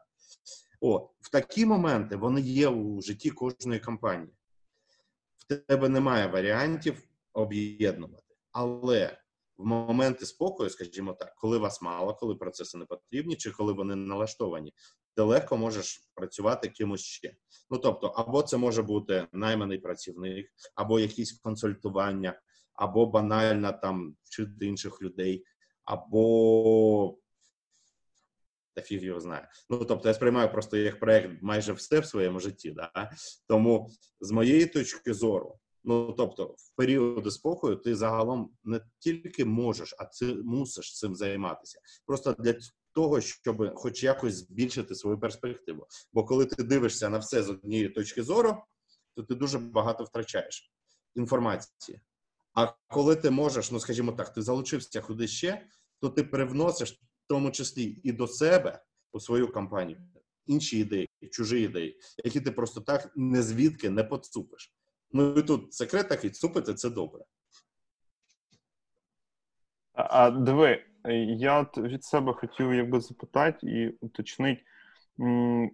У мене таке враження, що знаєш, ти намагаєшся поєднувати собі багато о, менеджерської, і все ж таки залишатись в душі програмістом частини. Ну, я отак от це почув. І скажи, наскільки наскільки це наскільки я правильно це чую, і наскільки це в твоїх процесах е, відповідає? Скажімо так, в мене перший пріоритет це керівництво, але в деяких проєктах я єдиний, хто загалом це може зробити в компанії. От і тоді я вступаю в це і е, саме розробляю щось там у проєкті. А інколи я це роблю для ну, свого власного задоволення. Тобто, якщо так брати загалом, то менеджерство, менеджмент має бути моїм першим пріоритетом. Але будемо чесні, це не завжди так. Ну так, я я ж просто якраз твої відповіді почув. Е, ми коли зараз ходили на Нікхаб, тут у нас є в Черкасах е, такий е, університет, інститут, не знаю, як правильно назвати, Сергій, можливо, мене поправить, де на такій умовно добровільній основі е, є група менторів, які навчають людей, які хочуть потрапити в ІТ. От і в свій час, е, коли я ходив на project management, нам цікаву таку штуку сказали, що з QA класно, ну, часто класно виростають ПМи. А з програмістів це значно ну, рідше. По, по якій причині? Е, Тому що коли програміст, ну, ну, з душою знаєш, програміста, він частіше за все такий: ага, я побачив паттерн там якийсь, вичитав, і давай його коротше, ну, імплементити. Тобто він, коли потрапляє в роль ПМ, знаєш, ну, він він знову ж таки хватає ту штуку, яку він десь почув, тому що в нього є оці, ну, типу, стержень програміста, і він теж намагається його якось от, затикати. Е, як як тобі? Є в тебе, ну, ти можеш сказати щось відповідає? Давай так. Я загалом ну, от в плані користування собою як спеціалістом, я просто розподіляю ці ролі. Ну тобто, якщо я працюю як менеджер, я забуваю про те, що я програміст. Я не лізу зі своїми порадами, як імплементити те чи інше. Тобто, в нас диви, в нас є менеджери в компанії спеціально так зроблено, вони не технічні. Немає жодного програміста-менеджера, окрім мене.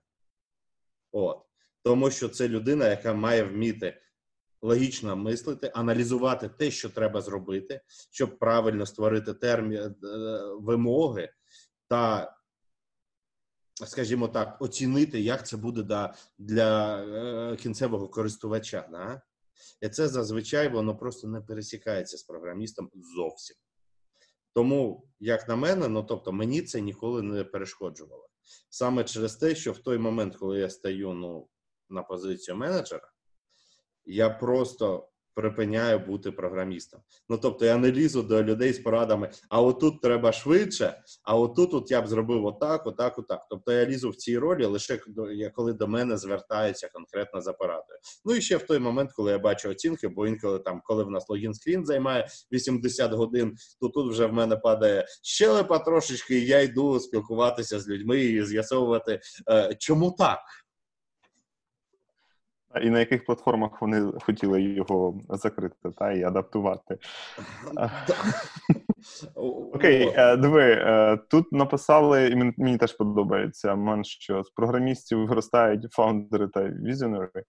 От, е, можливо, так. Можливо, є в цьому. А можливо, це загальний такий, знаєте, типу, є такий будівельний характер, скажімо, який у деяких людей є, ініціюючий і вони відповідно можуть створювати. Е, запитань нібито вже немає. Якщо в когось ще є, то будь ласка, якось просигналізуйте про те, що ви хочете поставити це ну, запитання давай, або запитання Макс, Олексі. Що? До Іри сказав: от з програмістів виростають фаундери та віжіонері. Ні, Ір, ніфіга. Це не залежить від того, ти програміст чи хтось ще. Це така ментальність має бути. Ну тобто, знаєш, е, чим відрізняються підприємці від всіх інших? Фактично, вони відрізняються одним. Це мені також свого часу процитував це Саша Холодов, оцей от співзасновник Ялантіса. Він в когось це вичитав, і потім процитував мені. Але це правда, це так і є. Підприємець це людина, яка бачить можливості там, де звичайна людина бачить втрати чи ризики. Ну тобто, тому віжіонері чи фаундер, тобто, це може бути будь-хто з цією ментальністю. Клас, мені сподобалось. Ну і це так само, якщо про той же, хоч у вас коронавірус, знаєш, так він ударив по вас, то деякі люди, я знаю, в них бізнес виріс там в десятки разів під час коронавірусу. От я е, був колись на одному мітингу, і людина каже: я просто не знаю, звідки мені брати працівників. В мене просто зараз лупашить замовлення, і я просто не знаю, що з цим робити. От людина тупо бідкається, розводить руками, як цей, як в мемі, знаєш, подивись туди, подивись, ну говорить, мені просто треба там 40 осіб зараз, от десь взяти з боку. Говорить, і, і, і так там кожного тижня. От, Тобто. Ну, ми насправді також на коронакризі намагалися виїхати, і ми ще пробуємо багато ніж. Але знов таки, тут має бути ще має пощастити реально. Ну тобто, в нас є ще один, скажімо так, продукт, який коробочний. Я про нього чому нікому не розповідаю, бо ми його сука за півроку. Особливо за останні три місяці коронакризи, коли це він мав працювати, просто його мали купувати всі. Ми жодного не продали. Тому вважаємо його повним фейлом. Я про нього навіть згадувати наразі не хочу. От в чому фішка? Фішка в тому, що ти дуже часто намаг... ну, тобто ти намагаєшся використати кризу, але вона інколи буває таке, що не щастить. У нас проект він для цього, для скедюлінга віддалених сесій. Тобто, наприклад, там з психотерапевтів чи там фітнес-тренерів. От. Ну і ми от під час цієї кризи пішли до всіх цих людей з пропозиції. Давайте ми вам дешево все зробимо. А фішка в тому, що от тут наша ситуація, наприклад, вона в тому, що наші споживачі по них настільки вдарила криза, що в них грошей немає. От тупо немає. Тобто вони дуже хочуть, але сплатити не можуть. Ой.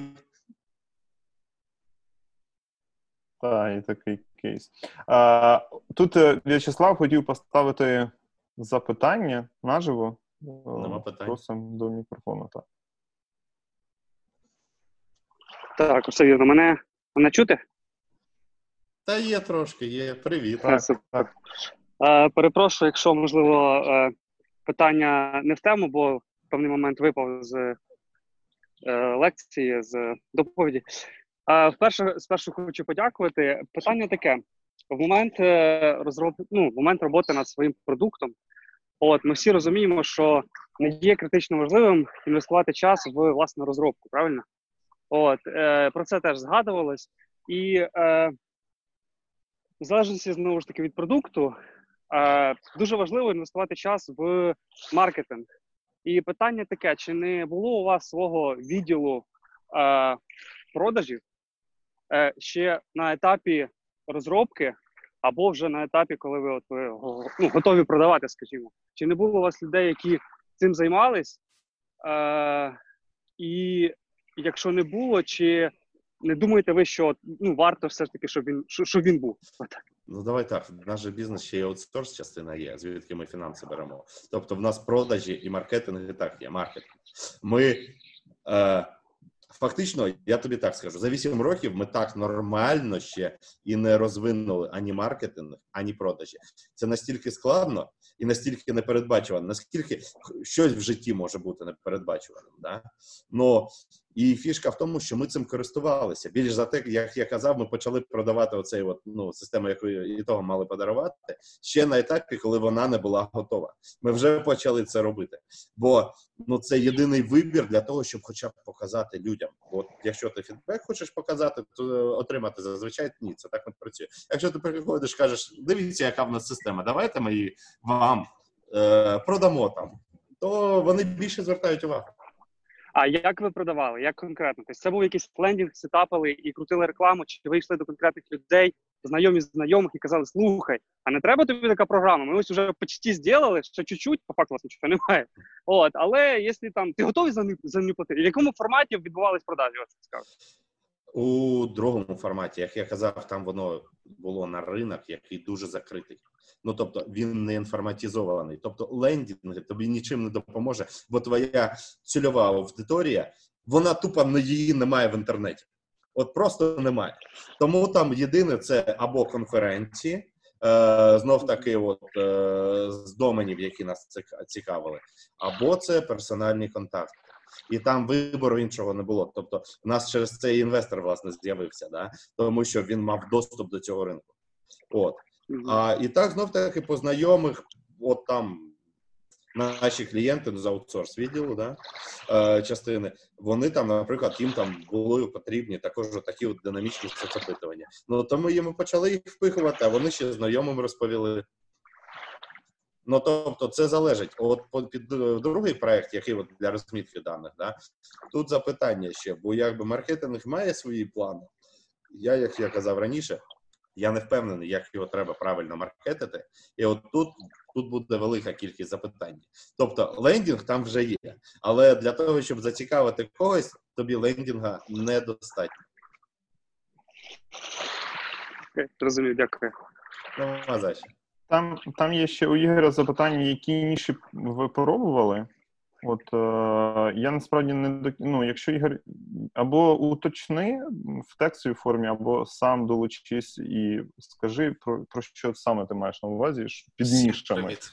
Да, да, да, привіт. Е, я просто почув, що пробували під час карантину е, ніші, ніші по компанії. Я так розумію, ніші по фінтечу або на кшталт. Щось пропрацьовували. Десь Ну, Олекса сказав. Навпаки, в нас ніші були вони специфічні, тобто для тих бізнесів, які під час карантину не можуть працювати. Тобто, як я казав, це, наприклад, там різні інструктори, різні психотерапевти, різні фітнес-тренери, е, мовні центри, наприклад, ну там, де раніше збиралися на лекції, да, щоб вчити якусь мову іншу, да, а зараз тупо не можуть. Воно зі скедюлінгом було там е, групові, скажімо так, роботи чи не групові, ну тобто один на один персоналізовані, да? Ну, тобто, от такі ніші. Тобто, ми спеціально орієнтувалися на ті бізнеси, які не можуть зараз працювати просто в карантин. Ну тобто, бо наш продукт він саме під це підходив. А цікаве ще одне питання, вибачаюся, е, по е, маркетингу, по продажам, мабуть, по продажам, не по маркетингу. Е, Як ви налаштовували рекламу взагалі? Десь, Це запитання для маркетологів. Що я поняв? Я сорян просто от, е, з цим запитанням, да, тобто я знаю, що в нас там дуже багато органіки. Я знаю, що на ми спершу купували там посилання, ми брали там едмоп, але воно тупо не працювало. От а потім за рахунок контенту, скажімо так, за рахунок дуже точкових обраних ем, ключовиків. Воно якось почало приносити щось, але знов таки воно приносить набагато менше, навіть ну банально переходів, ніж там якісь е, спеціальні сайти, де виставляються рейтинги. Да? А Я ви от- трекаєте якісь показники, там, типу Customer Acquisition Cost або на кшталт? Ага. Все трекаєте, да? Ну, от розкажи, якщо можна, розкажи про показники, які ви трекаєте. Е, диви, е, ми трекаємо загалом перший показник. Я давай так. Ми кажемо, ми говоримо про аутсорс, чи ми говоримо про продукт. Е, ні, я, мені, мене продукт цікавить. На продукт в нас така єдина фактична метрика в нас була. Мгм. Це ну, перше, це люди, які зацікавлені, і люди, які згодні сплатити на словах. Бо продукт ще не був готовий. Е, Це, це про продукт, то, що водопост... е, водоканал чи водо... Ну, правильно... на яхти, на яхти, то, що про яхти казав. Динамічні Да? соцопитування, так. Ага, А, другий продукт на ньому ще нічого трекати, бо він ще ну тобто без платіжки його немає сенсу випускати. Розумієш, чому проблема? Та чого? А фрітріал попробувати, щоб е, зібрати якусь аудиторію. Ну, типа, хто, хто взагалі ICP? Ну, типа, Ну окей, а потім вони схочуть підписатися, і що я їм зроблю. Е, Тільки для вас, тільки сьогодні почекайте хвилинку через там скоро заряга якийсь. Е, Заводьте на картку. Та-та-та. Фішка в тому, що просто це так не спрацює саме через те, що я ж кажу, це дуже довгі процеси. Ну тобто, в нас з платіжкою боротьба йде з грудня минулого року. це вже 6 місяців. Ну, а як якусь партнера знайти там в Штатах чи в Європі? Так в нас є ми самі є, Є? в Штатах та в Європі. В нас компанії там є. Просто я ж кажу, там така регуляторка, що це ти одразу не зможеш зробити, навіть якщо дуже хочеш. Тому що там бюрократи кажуть, що бюрократія є в Україні. Або але хто читав Дугласа Адамаса, от е, в нього не тільки е, цифра 42 дуже відома, як відповідь на найбільше питання всесвіту та всього такого. Да? А в нього там ще є дуже багато жартів про бюрократію, яку він писав самі, саме з британської бюрократії. От. І от я тобі скажу, що європейські і американські м, державні органи це такі бюрократи, е, зрівняно з якими ми ну, просто в нас, знаєш, в нас це як по маслу, отак, от хоп, хоп, хоп.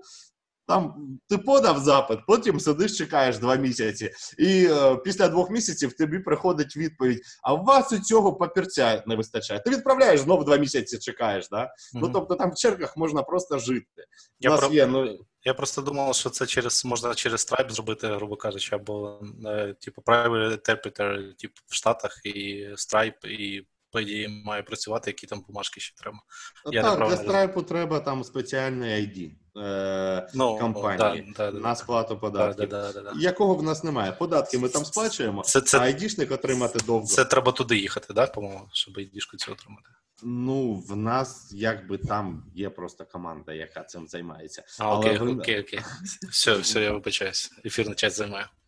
Та нема питань. Ну, люди там бігають дуже, і я ж кажу, це просто дуже багато часу займає насправді. Тобто, я не очікував, що це така велика проблема, але так, це велика проблема. Окей, Ай. дякую, дякую. Так, дякую за запитання. Е, І хотів ще одне від себе останнє, в принципі, поставити для того, щоб ми могли якось підсумувати це. Е, Стосовно от сейлзів.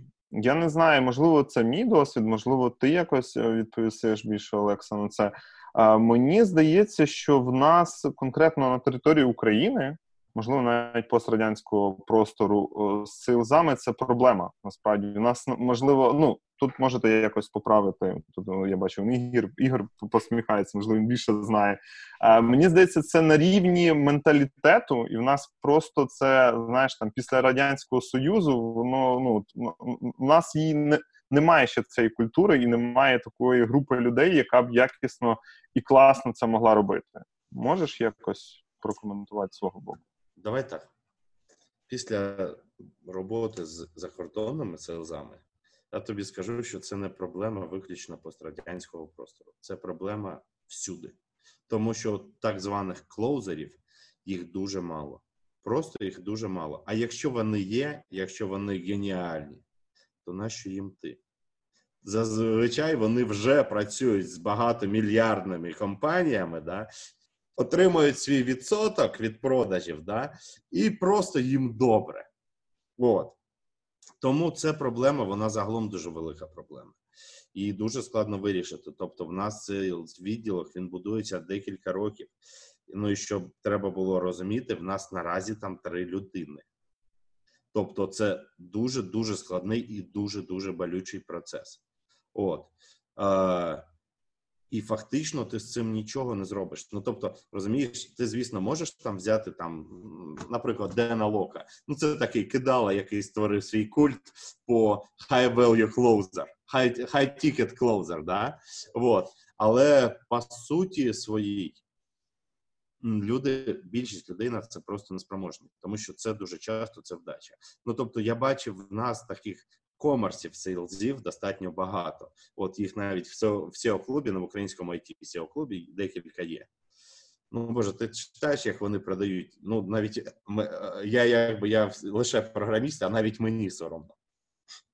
От ну і тому це не виключно пострадянський простір. Інша справа, що в нас ще люди, і багато хто, особливо після 90-х, це ой, торгаш, і люди самі не хочуть шукати собі сейлзів. А це дуже важливо. Ну тобто, люди сприймають, що продати це просто ніфіга, це найскладніше. Та я ну Дякую, що підтвердив, в принципі, бо я мало з ними дотикався, але от якесь, знаєш, відчуття було, що ось так. У нас там є біздев на моєму продуктовому е, стартапі. От, і я розумію, як там людина крутиться, просто як як дзига, і як він намагається цим всім іншим компаніям продати. Супер. Е, будемо, я думаю, завершувати вже 21-26. Дякую тим 16 особам, які е, добули, дотрималися з нами от, до кінця, дійшли. От я вірю, що вам, як мені було насправді цікаво, от е, тому що ну блін, це.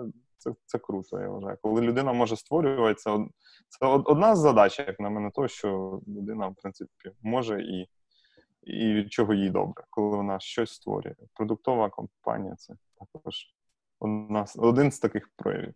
Е, дякую, що завітав. От е, можемо завершати, в принципі, великому рахунку. Окей, дякую всім, всім за увагу. Дякую. Да. І всім чудового дня, чудового вечора, чудового ранка. Користуйтесь презервативом. Спасибо, Саша, спасибо. Бай. На все добре. Бай-бай.